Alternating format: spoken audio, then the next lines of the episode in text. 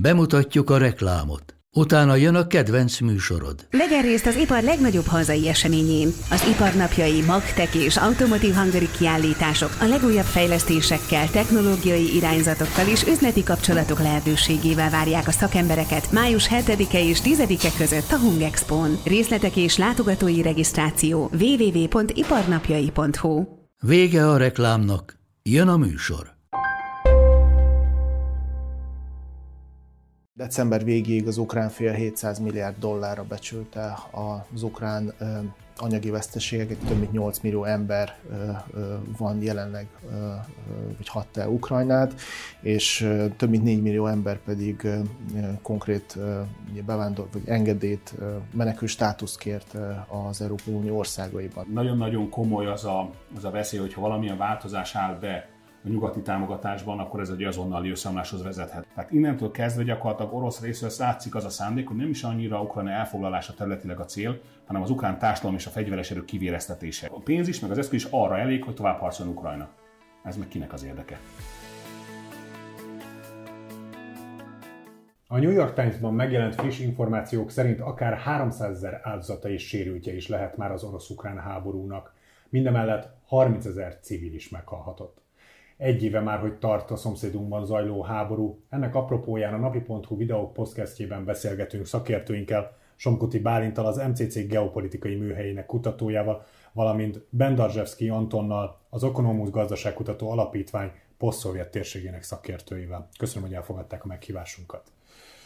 Mindenek előtt tegyük keretbe, hogy ebben az egy évben az orosz és az ukrán fél tekintetében hogyan alakultak át a viszonyok, például Ukrajnában hogyan lehet élni így egy év távlatából, és mik voltak a legradikálisabb változások az egy év folyamán?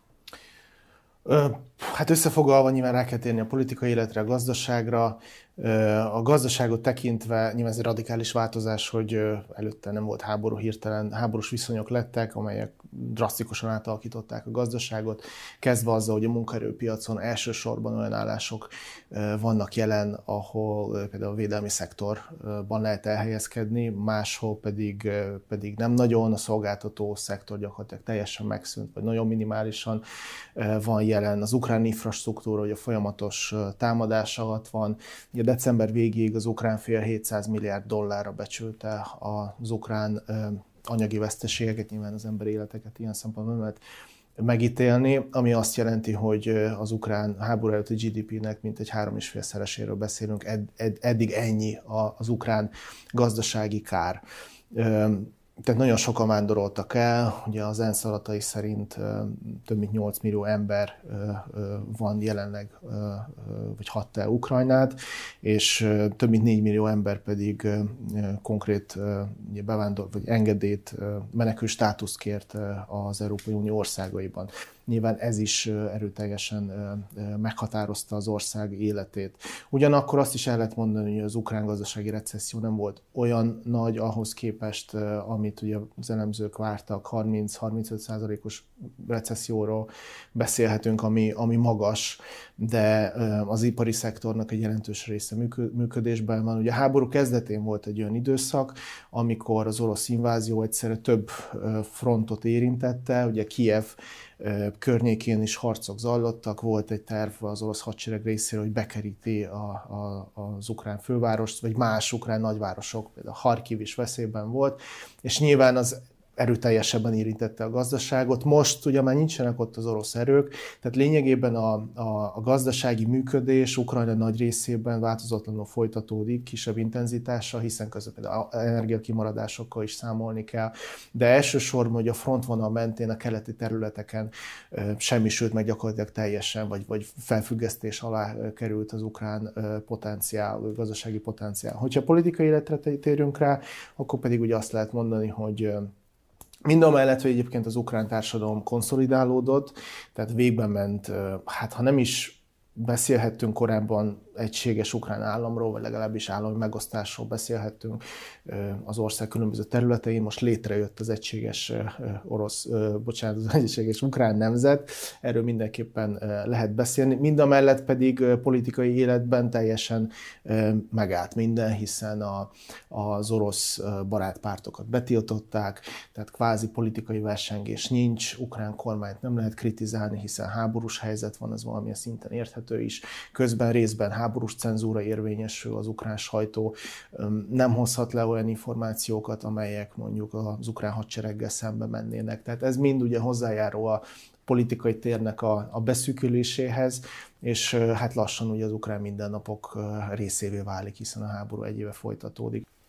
Két dolgot fűnések hozzá. Az egyik az az, hogy a politikai élet ilyen helyzetben gyakorlatilag ugye a politikai pártok azok szinte azonnal felfüggesztésre kerülnek bárhol a világon. Tehát azok a vádak, amivel az Elenszki rendszert illették, azért részben jogtalanok és alaptalanok, hiszen ilyen esetben gyakorlatilag a cenzúra az magától értetődik, illetve azok a lépések, amiket bevezettek. A többi része a történetnek az, az inkább arra mutat, hogy, hogy a gazdaságilag nagyon komoly bajban Ukrajna. Ugye a technikai államcsődről beszélhetünk augusztus óta, amikor a, az állami energetikai vállalatnak az osztalékát nem tudta kifizetni az ukrán állam.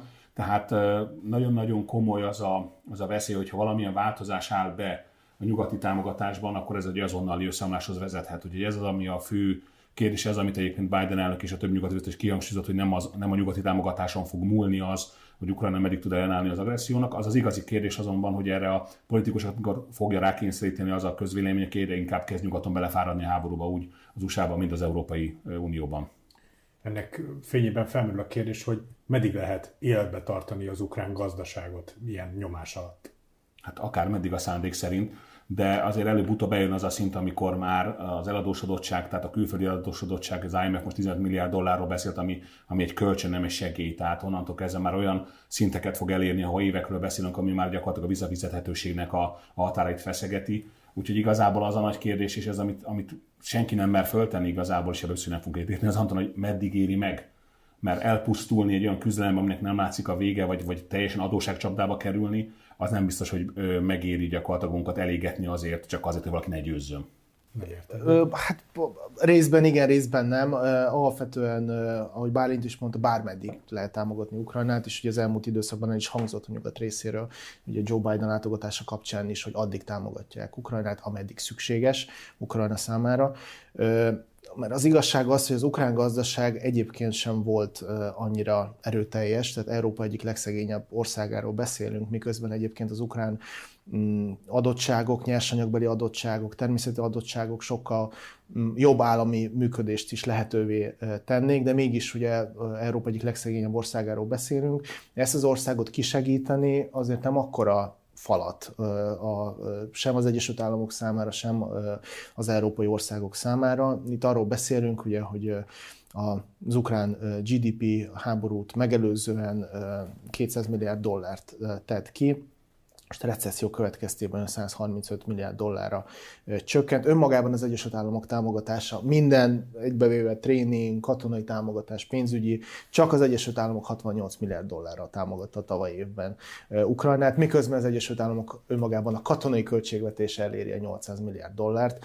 Tehát itt ugye négyszerese Ukrajna éves GDP-jének az, az Egyesült Államok katonai költségvetése önmagában. Tehát ebből ez ki lehet számolni, nem akkora, nem akkora tétel a Ukrajna támogatása a nyugat számára, miközben hát Egyesült Államok számára mindenképpen egyfajta befektetés is Ukrajna támogatása, hiszen viszonylag kicsi ráfordítással elérik azt, hogy Oroszország felmorzsolja a katonai erejét, megsemmisítse a saját katonai erejét, és ehhez azért túl sok pénzt, túl sok erőforrás nem kell, nem kell átcsoportosítani.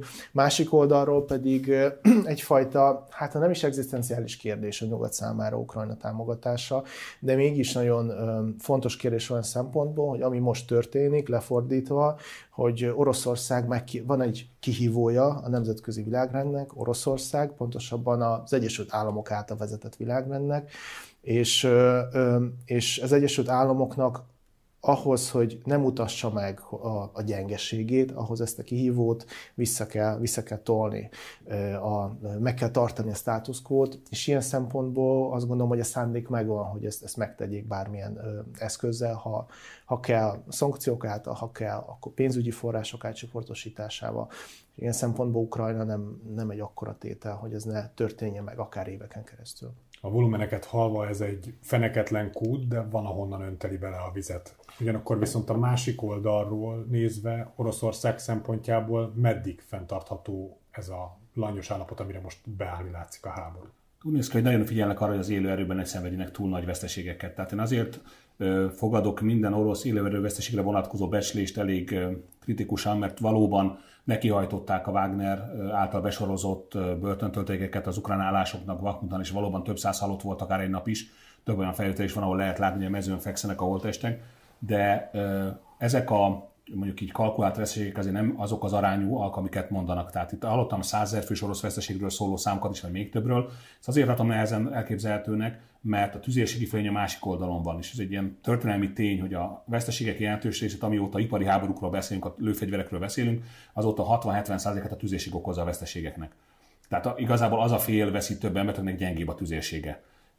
Ez az emberi oldala. A másik oldala pedig anyagi oldalról, ugye jelentős harckocsi és egyéb eszközveszteségeket szenvedtek el az oroszok, 1500 körüli harckocsit számolt össze az Orix blog, Azonban ezek jelentős része amúgy is eleve egy elavult olyan jármű volt, ami helyek közel már nyugaton nem állná meg a helyét. Ugye most is ez, úgy hasonló eszközöket vesznek el a tartalékból, valamint nem modernizáljuk, a T-72 B3 változatra, vagy akár a T-90-ről beszélünk, az egy jelentős különbség nincs a két harckocsi között. Ezek utána, ha kilövések kerülnek, akkor igaz, hogy sokszor a, vesz, a legénység is veszteséglistára kerül, viszont még mindig 6-7 ezer darab van tartalékban. Tehát valóban csökken az orosz katonai képesség, de olyan tempóban mi évekig tartó háborút ö, gyakorlatilag ö, még fenntarthatóvá tesz. Tehát innentől kezdve gyakorlatilag orosz részről látszik az a szándék, hogy nem is annyira Ukrajna elfoglalása területileg a cél, hanem az ukrán társadalom és a fegyveres erők kivéreztetése és felmozsolása, ami nagyon durva és egy nyugati szemmel nagyon furcsa katonai cél, de egyértelműen az látszik, hogy ez az irány, amiben haladnak. De ez működhet úgy, hogy Amerikából, meg a nyugat részéről lényegében az ukrán GDP-t fedező támogatások érkezhetnek be Ukrajnába? Előbb-utóbb el fog fogyni vagy a katonai felszerelés, vagy az élőerő. Ugye az élőerőre utalnak már jelek, hogy a kényszersorozások, amikor az utcáról kell embereket elrángatni, azért nem egy, nem egy jó jel arra való tekintettel.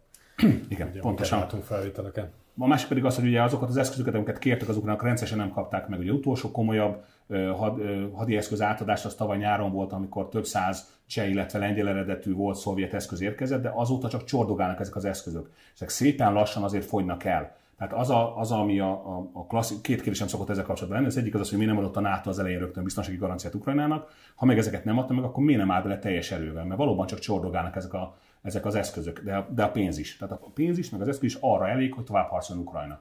Ez meg kinek az érdeke? Nagy részt egyetértve azért azzal, amit Bálint mondott, néhány ponton nem feltétlenül értek egyet, olyan szempontból, hogy azért Ukrajna is megengedheti magának az emberi erőnek a, a, a a használatát, hiszen itt alapvetően egy 10 milliós, 18 és 60 év közötti férfi lakosságról beszélünk, ami egy viszonylag nagy bázis a mobilizáció számára, tehát emberi erő még éveken át eltarthat. De Erőszakos... a kényszersorozás. Kényszersorozás, Oroszországban is ugyanez van. Nyilván az emberek nem akarnak bevonulni katonának. Tehát azok, akik katonának akartak menni a frontra, azok már Oroszországban is bementek a, a önkéntesnek, ugye ez a mobilizáció előtt, ugye 2022. szeptember előtt volt egy, egyfajta rejtett mobilizáció, önkéntesként, ilyen zsoldosként el lehetett menni a frontra, és akik akartak, azok megtették ezt. Ugyanezt Ukrajnába is be lehetett állni a teritoriális védelembe. Ugye mobilizáció Ukrajnában a háború gyakorlatilag első napjától kezdve van, és elsősorban azokat mobilizálták, akik vagy a teritoriális védelemben voltak, vagy akik szándékosan szerették volna megvédeni a hazájukat. Oroszországban is ugyanúgy, a, amikor elindult a mobilizáció, az emberek nem akartak bevonulni katonák, legalábbis nagy része nem akart bevonulni. Több az országot egyébként. Tehát ez, ez a kényszersorozás, ez, mind, ez mindenhol érvényes. Nyilván egy évvel ezelőtt még sem Oroszországban, sem Ukrajnában senki nem gondolta volna, hogy nem tudom, felállva a számítógépről fegyver kell ragadni a kezébe és, és elmenni a frontra én sem akarnék elmenni a frontra és, és harcolni fegyvere a kezembe. Tehát ilyen szempontból mm, én azt gondolom, hogy azért Ukrajna is emberileg is ugyanúgy éveken keresztül kihúzhat. Én azon a véleményen vagyok, hogy az idő alapvetően Ukrajnának dolgozik, hosszú távon az anyagháborút, pont azért, mert Ukrajna mögött egy olyan széleskörű koalíció van, amely mind fegyverekkel, mind, mind pénzzel tudja segíteni Ukrajnát. Ilyen szempontból szerintem jobban tudnak állni hosszú távon. Valóban, amit Bálint elmondott, hogy most nehézkesen kapnak modern nyugati fegyvereket, egyrészt az azért van, mert nyugaton is hogy mondjam, nem nagyon van. Nem nagyon van. Ugye lőszerekből is fogynak, de ugye pont most tesznek olyan lépéseket, hogy új fegyvereket gyártanak. Ukrajnának olyan fegyvereket ígértek meg, amelyeket csak most fogják legyártani. Ugye a lőszergyártást 5-6-szorosával megemelik. Tehát mire mondjuk elfogynának azok a korábbi korábban átadott szovjet eszközök, vagy elavultabb nyugati eszközök, addig már elvileg jönnie kell az új eszközöknek. Hogyha pedig Oroszországra térünk rá, mert az volt az eredeti kérdés, hogy mennyire bírja Oroszország, itt megint csak a különböző aspektusokat kell megvizsgálni, hogy a katonai, gazdasági, politikai. Ha a gazdasági oldalt nézzük, akkor ott sajnos azt kell mondjam, hogy Oroszország még sokáig kihúzhat, hiszen Oroszország tudatosan készült erre a háborúra. Nem arról van szó, hogy elindult a háború, és Oroszországot nagyon meglepte volna, hogy a nyugat milyen reakciókat, mit csinált Oroszországgal szemben, milyen szankciókat vezetett be. Oroszország erre készült, évtizeden keresztül próbálták függetleníteni a pénzügyi szektorokat a, a nyugati szektorra, különböző stresszteszteket végeztek, hogy hogyan tud autonóm módon működni a, a, az orosz pénzügyi szektor, vagy energetikai szektor, vagy egyéb gazdasági szektorok. Tartalékalapokat képeztek, tehát itt egy 600 milliárd dolláros tartalékalapról van szó, még ha ugye ennek egy nagy részét le is fogalták, vagy befagyasztották a, a nyugaton, még mindig ebből a tartalék alapból a jelenlegi megemelt kiadások és csökkentett bevételek mellett három-négy éven keresztül el tudnak működni úgy, hogy ne kelljen alaposan belenyúlni a, az orosz gazdaság működésébe, ne kelljen elvenni ezt a pénzt máshonnan. Ez némileg ellentmond annak, hogy korábban ugye azt mondta, hogy Ukrajnának dolgozik az idő. Tehát, hogyha valóban igaz az, hogy, hogy az oroszok tényleg felkészültek erre a háborúra, és még évekig eláldogálnak a gazdaságnak a jelenlegi formájában ezeken a lábakon, Viszont... Nem is azt mondtam, hogy a háború három-négy éven keresztül, vagy három-négy év múlva hogy a, véget ér. Hogy, hogy akkor mégis az hol jön ki, hogy alapvetően az idő Ukrajnának dolgozik. Ez, ez. Én, én hagyd sem a kérdést. Van egy ország, ami háromszor akkor, mint a másik, most ne vegyük figyelme, hogy atomhatalom. Akkor a, a katonai logika az diktálja, hogy előbb-utóbb nyerni fog. És az a baj, hogy a nyugat, amit ad, az akárki, akár, amit mond, csökken. Oké, az oroszok se lőnek már 60 ezeret, mint korábban, de folyamatosan csökken, mert Európa kifogyott, az Egyesült Államok már Dél-Koreából, meg, meg Izraelből vonja vissza az előre letelepített lőszereit, és utána gyakorlatilag, mire egy gyártás fölpörög, egy, egy, egy lőszergyártás, most látok videón, ez gyakorlatilag kézi, kisipari mű, módszerekkel működik. Tehát embereket betanítani, gyárakat felépíteni nem egy egyik pillanatra a másikra. A német kormány úgy számol, hogy 2030-at tudja újraindítani a katonai a hadipart. És akkor nem is beszélünk arra, ki fog beülni az újon legyártott tankokba. Tehát, hogy, hogy, hogy itt, itt, van egy olyan fajta húzavona, amire senki nem készült fel igazán szerintem. Ugye hírek szerint az orosz gyárak három műszakban dolgoznak, sőt, is hallottam, hogy négyszer hat órában, nem tudom, hogy van ennek gazdasági racionalitása, de ilyet is lehet hallani. És elindult egy ilyen húzavona, és sajnos a nyugat kiszervezte az ipart Kínába, meg egyéb helyekre, hiszen Oroszországban is egyébként, meg Ukrajnába, és az látszik, hogy például nem is annyira a tüzérségi lőszerre van a probléma, hanem a lőszerre szükséges füst nélküli lőporral és a lőpornak az egyik alapanyaga egy olyan textil gyártási melléktermék, ami Kínából érkezik. Na most ezt a kínaiak általában a Covid miatt, vagy akár nem akarják, nem szállítják. Na most az, hogy egy textilgyártási melléktermék létrejön, az egy textilgyártás is fel kell építeni. Tehát egy annyira összetett logisztikai lánc volt, amit nagy, nagy felszámolt a nyugat, hogy én amiatt aggódom, és ez tényleg egyébként Oroszország egy katonai fenyegetést fog jelenteni Európa számára, amikor véget ér az ukrán háború az erőviszonyok miatt várhatóan orosz győzelemmel, mert Utána ott lesz egy győztes orosz hadsereg, ami oké, hogy meg lesz gyengülve, de azért Európában, hölgyeim és uraim, Európa nem tudna 300 tankot átadni Ukrajnának, mert nincs neki annyi. Tehát itt, itt az óriási probléma, hogy van egy folyamat, ami abszolút egy ipari alapú kompetenciára, abszolút ipari, alapú versengésé ment át, amiben úgy szálltunk bele, mi nyugatiak, hogy nem voltunk rá fölkészülve semmilyen szempontból. Abban a pillanatban, amikor a háború kirobbant, és lehetett látni, hogy ezért azért meg fog változni, hiszen az orosz támadás, majd az ukrán ellentámadásban látszott, hogy a háború jellege megváltozott, akkor kellett volna nagyon sürgősen lépni, és még mindenki volt, hogy 2030-ban csinálunk valamit. Nincs időnk. Ad reagálj. Nyugodtan, nyugodtan, nyugodtan, Ugye egyrészt a, nem feltétlenül a nagyobb ország is a nagyobb emberi erő dönti a háborúkat. Ugye a, a történelemből sokszor bebizonyosodott, akár afganisztáni háborúkról beszélhetünk, akár nem tudom, az Egyesült Államok beavat, akár a vietnámi háborúról beszélhetünk, a nagyobb erő nem feltétlenül tud minőségi változást elérni, főleg hosszú távon nem. És ugye Oroszország számára a legnagyobb probléma, vagy, vagy különbség, hogy ők nem egy honvédő háborút vívnak, annak ellenére, hogy valóban egy nagyobb lakossággal rendelkeznek, nem lehet ezeket az embereket mobilizálni, nem, mert ez egy politikai kockázat. Hát hogy meséled el a, a, az emberek nagy részének, hogy itt egy be kell vonulni a katonának, mert no, ukrán területeken kell harcolniuk. Ez nem, egy, nem az ország védelméről szól, ez egy támadó jellegű háború. Nem hiába, hogy az orosz vezetés egyrészt nem is beszél háborúról, hanem továbbra is Oroszországban hivatalosan különleges katonai művelet van. Nem hiába, mert az embereket, emberek gondolkodását próbálják olyan irányba terelni, hogy ez nem egy nem egy kiterjedt háború, amiben részt vesznek, hanem ez egy időben és térben korlátozott hadművelet, ahol ugye az elején még valóban be lehetett ezt mesélni, ahol hivatásos katonák harcolnak, akiknek a döntése volt, hogy ők ezt a pályát választották. Ugye mobilizá- azért halogatta Putyin a mobilizációt, mert ez egy politikai kockázat. 300 ezer ember mobilizálásával az azt jelenti, hogy ugye a rokonsága, a baráti köre, körével együtt több millió ember az, aki hirtelen belecsöppen a, a háborúnak a, az információ áramlásába.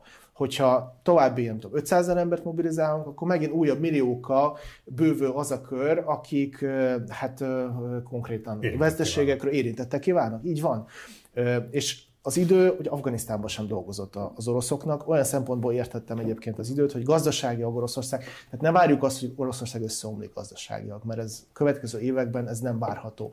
Azért sem, mert Oroszország nem egy, nem egy demokratikus mintaállam, és ha a szankciók mondjuk egy demokratikus mintállammal szemben valószínűleg működtek volna, hiszen ha ahogy szűkül a gazdasági tér, romlanak a viszonyok, a lakosság elmegy a szavazó urnákhoz, és leváltja mondjuk a vezetés, ha elégedetlen vele. Oroszországban ez nem fog megtörténni, és ilyen szempontból a politikai célok mindig is a gazdasági célok előtt fognak állni. Tehát ha Vladimir Putyin úgy gondolja, hogy a katonai céljait el kell érnie, akkor a forrásokat legfeljebb máshonnan csoportosítja át, akkor kevesebb pénzt költ az ország az oktatásra, vagy kutatásra, többet költ a katonaságra. Ám de hogy hol van a, az Ukrajna előnye ebből a tekintetből, 车，hogyha van egy erőteljes nyugati támogatás, és Ukrajna úgy tűnik, hogy bírja védelemmel, legalábbis eddig az ukrán nyomást, tehát a katonai frontokon jelenleg egyfajta padhelyzet állt elő. A felek nem egyik fél sem tud most sikereket elérni, egyik fronton sem. Egy rövid reklám, és már is folytatjuk a műsort. Minden út egy utazás, és mi a Mazdánál arra törekszünk, hogy annak minden pillanata tökéletes legyen. Mazda CX-5 utolsó széria. 194 lóerős, két és fél literes mild hibrid benzinmotorral, akár milliós kedvezménnyel, vagy kedvező finanszírozási feltételekkel elérhető. A finanszírozást az Euroleasing nyújtja, THM 4-től 4,9%-ig. A tájékoztatás nem teljes körű, a részletekről érdeklődjön márka kereskedéseinkben. Mazda, Crafted in Japan. Vége a reklámnak, folytatjuk a műsort. Hogyha ez a helyzet húzamosabb ideig tart el, akkor gondoljunk bele abba, hogy Ukrajna számára ez egy egzisztenciális kérdés, ők a saját területeiket védik.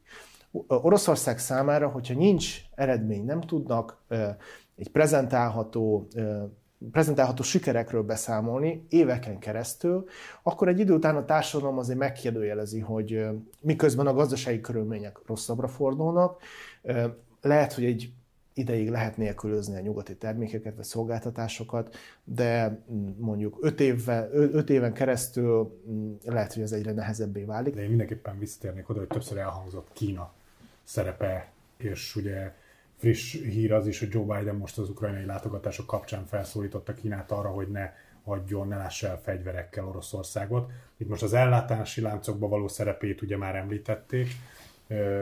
Innen kezdve még inkább fontos lehet az, hogy tényleg Kína milyen álláspontot foglal el ebben a dologban, ha, már, ha nem is konkrétan fegyverekkel, de bármilyen alapanyaggal, vagy valamilyen a háborúhoz szükséges forrással ellátja Oroszországot, az a elképesztő versenyelőhönyhöz juthatnak. Hát alapvetően lőszerről beszélünk nagyon sokan már egy ideje, tehát az pontosan azért az orosz készletek sem kimeríthetetlenek. Egyrészt, másrészt ugye nem megfelelő tárolási körülmények miatt nagyon sok olyan lőszerkészlet van, ami nem felhasználható, nem felhasználható a csatamezőn, tehát több olyan panasz is érkezett úgy a Wagner-től, mint reguláris alakulatoktól, hogy a lőszer nem tudtak mit kezdeni. Én inkább úgy gondolom, hogy Kínának a szerepe sokkal inkább a kieső nyugati technológiában lehet. Picit visszautalnék az Antonra azzal, hogy mind Afganisztán, orosz, amerikai részről, mind Vietnám, azok irreguláris háborúk voltak. Tehát nem egy ipari alapú háború volt. Tehát nem egy nem amikor egy, nem egy almát hasonlítunk össze almával, hanem almát a körtével próbálunk összehasonlítani. Tehát ipari alapú háborúk, az első világháború, a második világháború, de vehetjük akár ide a, a porosz-francia háborút is, előbb vagy utóbb ipari területre terelődtek. Tehát amikor hasonló erejű országok csapnak össze, akkor az fogja eldönteni a kérdés, hogy kinek van nagyobb ipari háttere. Most itt Ukrajna mögött ott a nyugati háttér is, csak mondjuk úgy tűnik jelenleg a hadipar, nem, nem volt teljesen fölkészülve erre a konfliktusra. Visszatérve a, a kiinduló kérdésre, tehát gyakorlatilag a, a kínai szerepvállalás semmilyen szempontból nem várható, hogy, hogy katonai szinten valósulna meg. Sokkal inkább az várható, hogy az a technológia, ami Kínában is megvan. Oké, okay, hogy mondjuk nem 7 vagy 8 nanométeres csipet fognak tudni gyártani és szállítani, hanem csak 10 vagy 16-ot, de pont láttam egy, egy videót az egyik olyankor csatornán, amin egy orosz lézeres távmérő, amely egyben célmegjelölő is működik, az pont kétszer akkor, mint az amerikai hasonló. De attól ott van és működik. Tehát, hogy igazából ez a technológiai fölény, az a, az a kérdés, hogy Oroszország el fog esni technikai eszközöktől, el fog esni optikától, csipektől, egyéb elektronikai eszközöktől, ez nem egy akkora reális veszély. Ugyanúgy, ahogy az orosz tankok valóban nem érnek fel minőségileg egy nyugati harckocsihoz, de az, hogy van ott a csatamezőn, vagy nincs, az a lényeg, nem az, hogy pontosan mit tud. Tehát Kína szerepét is ebből a szempontból kell tekinteni, hogy Biden szerintem sokkal inkább egyébként az elég furcsa kiszólás, hiszen az USA pont akkor beszélt arról, hogy, hogy megnöveli az Ukrajnának nyújtott katonai segélyt, ténylegesen is és pénzösszegben is gyakorlatilag inkább erre a területre vonatkozhat. Tehát onnantól kezdve, hogy az orosz katonai termelés megmarad, vagy akár még tud fejlődni a kínai segítségnek köszönhetően, az van teljes mértékben az amerikai érdekekkel szemben, hogy ebből mi lesz majd hosszabb távon, ezt már csak az idő fogja megmondani. Hát Kína egy rendkívül nagy dilemmában van, azt gondolom, hiszen úgy, úgy kell egyensúlyoznia a nyugat és Oroszország között, hogy közben különböző érdekeket kell figyelembe venni. Például a gazdaság a kínai gazdaság nagy része nem Oroszországgal bonyolódik, hanem ugye a túlnyomó része a fejlett nyugattal. Tehát a Kínának úgy kell erősíteni a pozícióit Oroszországban, és helyettesíteni a kivonuló nyugati cégeket, hogy közben ne vonja veszélybe ezeket a kínai cégeket, ne legyen az, hogy például a másodlagos szankciók következtében ezeket a cégeket kiszorítják az európai piacokra, hiszen az európai piacok, vagy nyugati piacok sokkal fontosabbak Kína számára. Tehát miközben van egy valóban egy szándék, hogy benyomuljon Oroszországba, és ezt a helyzetet kihasználja maga javára, nagyon óvatosnak kell lennie. Meg bizonyos szempontból nyersanyag függőség is van ugye oda-vissza, mert ugye az orosz nyersanyagra meg szemet vetett Kína Hát nyilván olcsó nyersanyag, mindenki örül olcsó nyersanyag, a Kína és India is örül az olcsó energiahordozóknak, ugye most van egy jelentős diszkontára az orosz energiahordozóknak. Aztán ugye ez a gazdasági rész. Ott van a, a katonai rész, megint csak balansz szíroznia kell Kínának, hiszen Kína még nem áll készen egy, egy összeütközésre a nyugatta. Egyébként könnyen elképzelhető, hogy a következő évtized erről fog szólni, a nyugat és Kína ellentétéről. Most még nem tartunk ott, és Kínának úgy kell tehát Oroszország egy természetes szövetséges, hiszen az ellenségem ellensége a barátom. Ilyen szempontból Oroszország egyfajta barátnak tekinthető. De Oroszországnak saját geopolitikai ambíciói vannak. Oroszország egy birodalmi gondolkodást te- követve megpróbálja újra rendezni a Szovjetunió felbomlásából szétesett teret, egy kvázi új orosz birodalmat próbál építeni, és hogyha sikerrel jár, akkor Kínának ez nem jó, hiszen Oroszország személyében egy újabb nemzetközi kihívó jön létre, amely Kína pozícióit is veszélybe hozza, mondjuk Közép-Ázsiában, a Kaukázus, távol-keleten, akár Ázsiában, és Kínának ez nem jó. De azt is el kell kerülniük, hogy Oroszország összeomoljon, egyfajta politikai vagy gazdasági összeomlás következzen be, hiszen az a túlságosan meggyengül Oroszország, és hogyha Oroszország szövetséges, akkor, akkor ez nem jó, ha a szövetséges az összeomlás szélére kerül. Tehát Kínának úgy kell balanszíroznia, hogy megakadályoz Oroszország szétesését, megakadályozza a teljes verességét, de ne is segítse elő Oroszország teljes győzelmét, hiszen azzal egy kihívót teremt a saját biztonsági zónájában. Tehát azt gondolom, hogy ugye hallottuk azt, hogy Kína hamarosan egy béketervet fog prezentálni, nem tudjuk, mi lesz benne, de ez azt gondolom, hogy erősíti azt a, azokat a gondolatokat, hogy Kína ö, alapvetően ö, a konfliktus le szeretné zárni, nem szeretné, hogy ez a konfliktus hosszabb ideig elhúzódjon, és bármilyen szempontból ugye a saját pozícióit ássa alá. Fontos kérdés, hogy az is felmerült, hogy Oroszország helyzeti előnyéhez hozzájárul az, hogy ők készültek a háborúra. Ugyanakkor viszont nagyon sokszor felmerült annak a kérdése, hogy ilyen hosszan készülte, ugyanis az orosz titkos szolgálatok talán nem megfelelően készítették fel a haderőt, az államháztartás, mindent erre a háborúra. Egy év távlatából kijelenthető az, hogy alapvetően Oroszország nem egy elnyúló hosszú háborúra készült. Hát fordítsam vissza a kérdést, nem csak Oroszország készült a háború, hanem a nyugat is. Merkel is és Francia Holland is, Francia Holland is elmondta, hogy a Minszki egyezmények nem arról szóltak, hogy bármilyen megállapodás szülessen és bármilyen béke vagy valamilyen nyugalom szülessen, hanem arra szóltak, hogy Ukrajnát fel tudják készíteni az elkerülhetetlen konfliktusra. Én ezt azért nem értem, mert egyrészt ez egy ki nem kényszerített hiba, hogy tenisz kifejezéssel éljek, mert miért kellett ezt elmondani, másrészt pedig ezzel Putyinnak a, a narratíváját erősítik. Tehát kicsit reflektálva, amit az Anton korábban mondott, az orosz társadalmi jelentős része az teljesen indiferensen áll a háborúhoz a mai napig.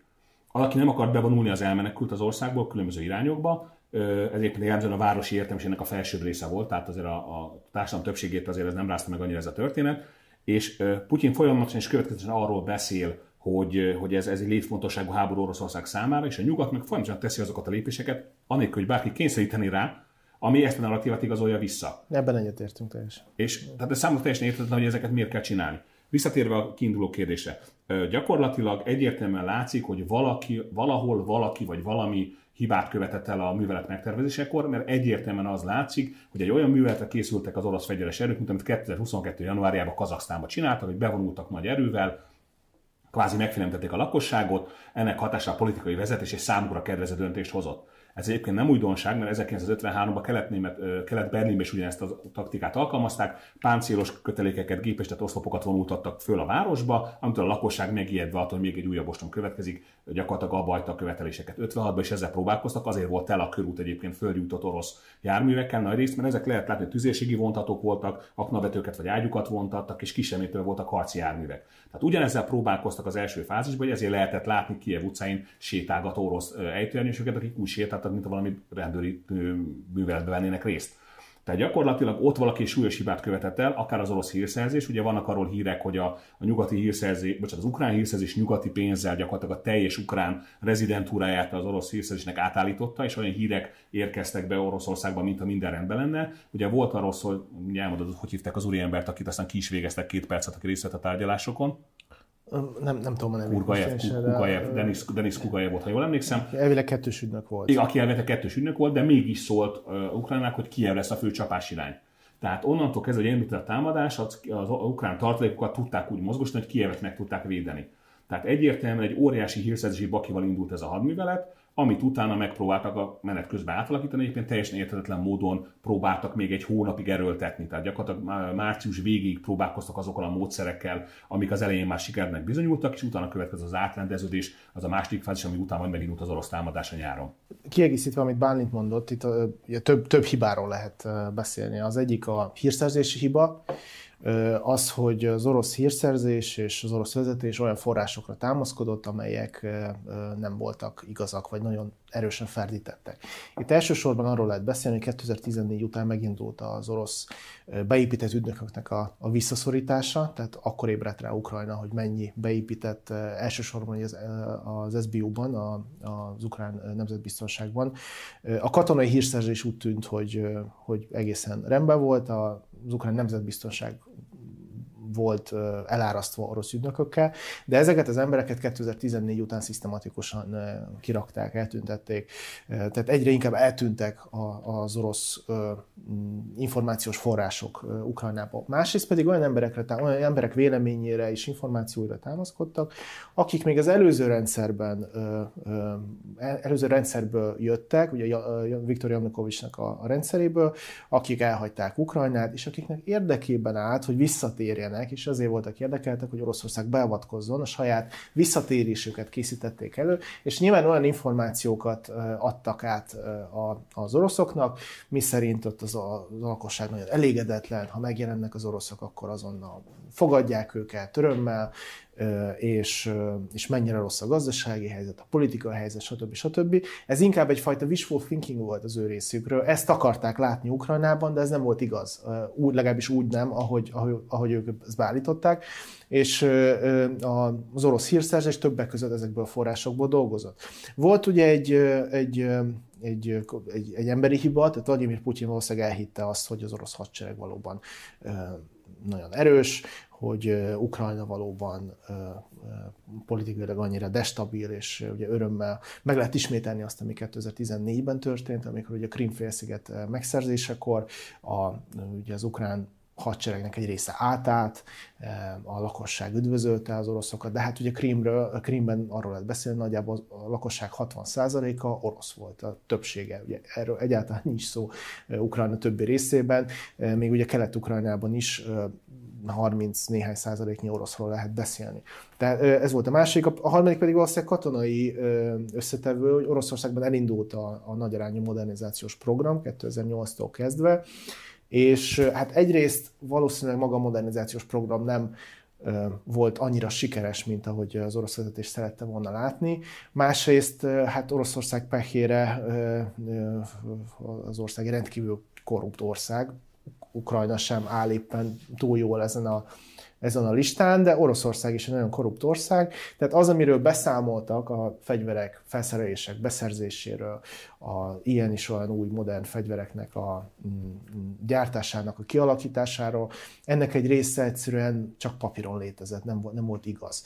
És akkor derült ki, amikor éles bevetésre került sor, hogy azok a dolgok, amiket ők fölépítettek, vagy elképzeltek, legalábbis egy része nem működik ezért potyogtak ki a milliárdosok az ablakon. Tehát ezért volt az, hogy rendszeresen szálloda, hotel, kórház ablakból estek ki, mert akik ilyen dolgokat vállaltak, és nem teljesítették, azoknak utána ez lett a büntetésük. Gazdasági szempontból egy év eltelt, tekinthető-e úgy, hogy a pénzpiacok, a piacok beáraszták a háborút, kezdenek megnyugodni a kedélyek mind Európában, mind Amerikában, mint a világpiacok többi területén is, és hogy igazából most már hozzászokott úgymond a rendszer ahhoz, hogy van egy jelenleg fönnálló háborús konfliktus, és igazából ez velünk marad-e, és megy az élet tovább a medrében.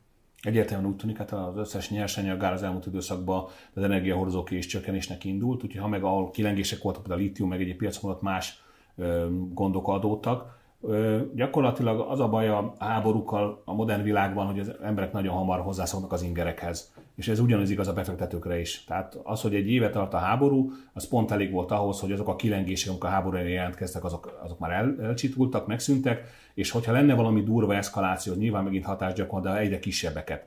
Tehát ha mondjuk ne Isten most utána ö, kiszélesedne a konfliktus, vagy bármilyen szempontból elindulna, az már csak sokkal kisebb hatásokat gyakorolna, mint, a, mint az eredeti. Hagy mondjuk egy félig idevágó példát, az összes régiós, tehát kelet-európai vagy ex-szovjet tagállamban nehéz angol tanár találni, mert a Nagy-Britanniából és az USA-ból is úgy látszik, hogy ez a, ez a, ez a régiós háború zajlik, tehát az, hogy itt akár több száz kilométeres távolság, vagy akár ezer kilométerre beszélünk, az a, az a helyi közösségben nem csapódik le. Tehát ilyen szinten van áttételesen hatása a konfliktusnak a világra. Azt hiszem, hogy a befektetők, illetve a pénzügyi piacok is, ha csak nem tudjuk valami nagyon durva eszkaláció, például a NATO belép a háborúba, vagy ilyesmi, akkor ez a háború gyakorlatilag fokozatosan veszít a jelentőségéből. Én, én is azt gondolom, hogy a, a, az államok és a lakosság is alkalmazkodott, vagy kezdett alkalmazkodni a háborúhoz. Ráadásul ugye kezdetben a, a, a piacokon az is problémát jelentett, hogy nem lehetett tudni pontosan, hogy ez a konfliktus meddig tart, hogy itt hetekről, hónapokról beszélünk, hogy éveket, vagy évekről van szó. Most úgy tűnik, hogy, hogy évekről fogunk beszélni, tehát nem valamilyen formában velünk marad ez a konfliktus a következő időszakban is, és mindenki ennek megfelelően készült, vagy készül. Ugye Európában a legfontosabb hozománya, hogy drasztikusan levágásra került az orosz energiaszektor, a, a, az, orosz, a, az európai iparról, miközben azért az elmúlt évtizedekben erre épült az európai gazdasági modell, úgy tudunk sikeresek és versenyképesek lenni, hogy olcsó orosz energiahordozókat vásárolunk. Most úgy tűnik, hogy sikerült megszervezni az energiahordozóknak a, a, az ellátását az európai piacokra, viszont van egy jelentős felára ennek, tehát sokkal drágább lesz, sokkal drágább lesz az, az európai iparnak a működtetése is. Meglátjuk, hogy hosszú távon egyébként versenyképesség szempontjából az mit fog jelenteni ránk nézve, de minden esetre ez a fajta kiigazódás, kiigazítás, alkalmazkodás az megtörtént.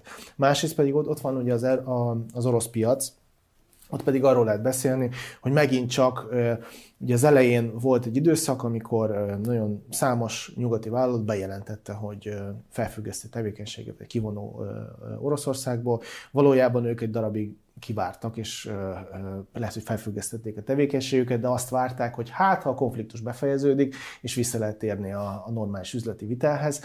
Ezeknek a vállalatoknak egy része most már felismerte, hogy ez, ez, ez nem fog változni, vagy legalábbis sokáig nem. Ők kivonultak, például ugye csak egy példa az IKEA, ugye az elején bezárták a, az üzleteiket, de most jutottak el arra a pontra, hogy elkezdték árusítani az ingatlanjaikat Oroszországban, ami azt jelenti, hogy hát nem mostanában akarnak majd visszatérni az országba. De bizonyos vállalatok, azt is el kell mondani, bizonyos vállalatok pedig fű alatt, tehát meg volt a hangos bejelentés a felfüggesztésről, de ugyanúgy működnek tovább. Tehát visszatértek egyébként a működéshez, és más csatornákat keresnek a, a, az üzleti tevékenységüknek a, a megvalósításához, tehát partnereken, közvetítőkön keresztül szervezik a, a működésüket Oroszországban. És megint csak egy, egy másik összetevő, hogy Oroszországban azért nem tűntek el a nyugati termékek a, a, a polcokról, hiszen Oroszország pedig ugye megint csak hosszú távra rendezkedett be, máshonnan próbálják ezeket a termékeket beszerezni, szóval Oroszországon párhuzamos importnak hívják, ugye ezt most már legálisan is lehet tenni, született egy olyan rendelet Oroszországban, ami lehetővé tette, hogy a, a jogtulajdonos engedélyen nélkül forgalmazzák ezeket a termékeket, tehát például a Samsung vagy Apple telefonokat ugyanúgy ott lehet kapni az orosz boltok polcain, csak ezt nem, közvetlenül nem az Apple engedélyével, nem az Apple-től származik, hanem a Kazaksztánból vagy Törökországból szerzik be, vagy legalábbis ezeken az országon keresztül szerzik be ezeket a termékeket. Van egy jelentős felára, tehát sokkal drágább lesz minden, de minden elérhető. És ugye ez azt mutatja, hogy az orosz gazdaság is hosszú távra, és egyébként az orosz kommunikáció, az orosz médiában, és ez jön le, hogy a lakosságot arra készítik fel, hogy ez egy hosszú távú helyzet lesz, amivel együtt kell érjük. Itt van nagyon érdekes fejlemény egyébként, hogy Belarusia felmondta azokat a szellemi tulajdoni jogokra, szellemi tulajdonra vonatkozó megállapodásokat, amelyek korábban ugye nemzetközileg mindenkire vonatkoznak és ez egy olyan terület, amit, amit nagyon fontosnak tartok kiemelni, mert ez lehet egy olyan pont, ahol vissza tudnak vágni a nyugatnak, hogy gyakorlatilag az összes olyan megállapodás, ami erre vonatkozik, ugye lassan kialakult, sőt már kialakult egy hidegháború Oroszország és a nyugat között, és ezeket a, ezeknek a megállapodásnak a felrugásával lényegében meg tudják kerülni azt, hogy bármilyen olyan típusú költséget kell viselni, és ezeket le is tudják másolni, akkor fel is tudják használni. Kicsit a Szovjetunió mintájára ezt a, ezt a lépést meglépve, amivel az jelentős veszélyeket tudnak okozni. Tehát ez is egy olyan veszély, egy olyan terület, amire nem gondolt senki igazából, és ez most indul el ez a folyamat, hogy érdemes figyelni azt, hogy ez a, ez a lépés rá, hogy terjed át, vagy átterjed egyáltalán Oroszországra, mert ennek azért nagyon komoly, hosszú távú következményei lehetnek. Ugye Kínával is sokáig az volt a gond, hogy nem tartotta tiszteletben a szellemi tulajdont, most ez a folyamat úgy néz ki, hogy hivatalos állami szintre lépett Oroszországban. Oroszországban a 90-es években sem tartották tiszteletben, és amikor 2000-es években indult el,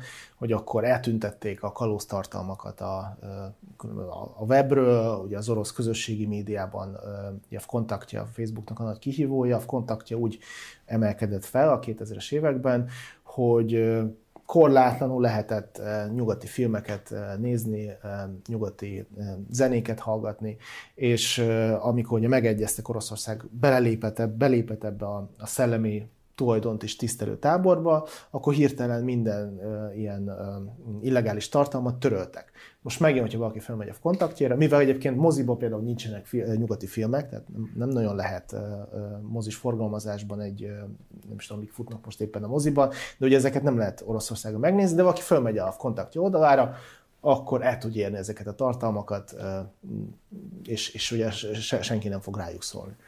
Szakértőinek nagyon-nagyon szépen köszönöm a beszélgetést. Önöknek pedig nagyon-nagyon szépen köszönjük a figyelmet, hogyha eddig nem tették volna, akkor iratkozzanak fel Facebook, illetve YouTube csatornánkra hasonló tartalmakért. Hamarosan új videóval jelentkezünk, akkor is tartsanak velünk. Viszlát!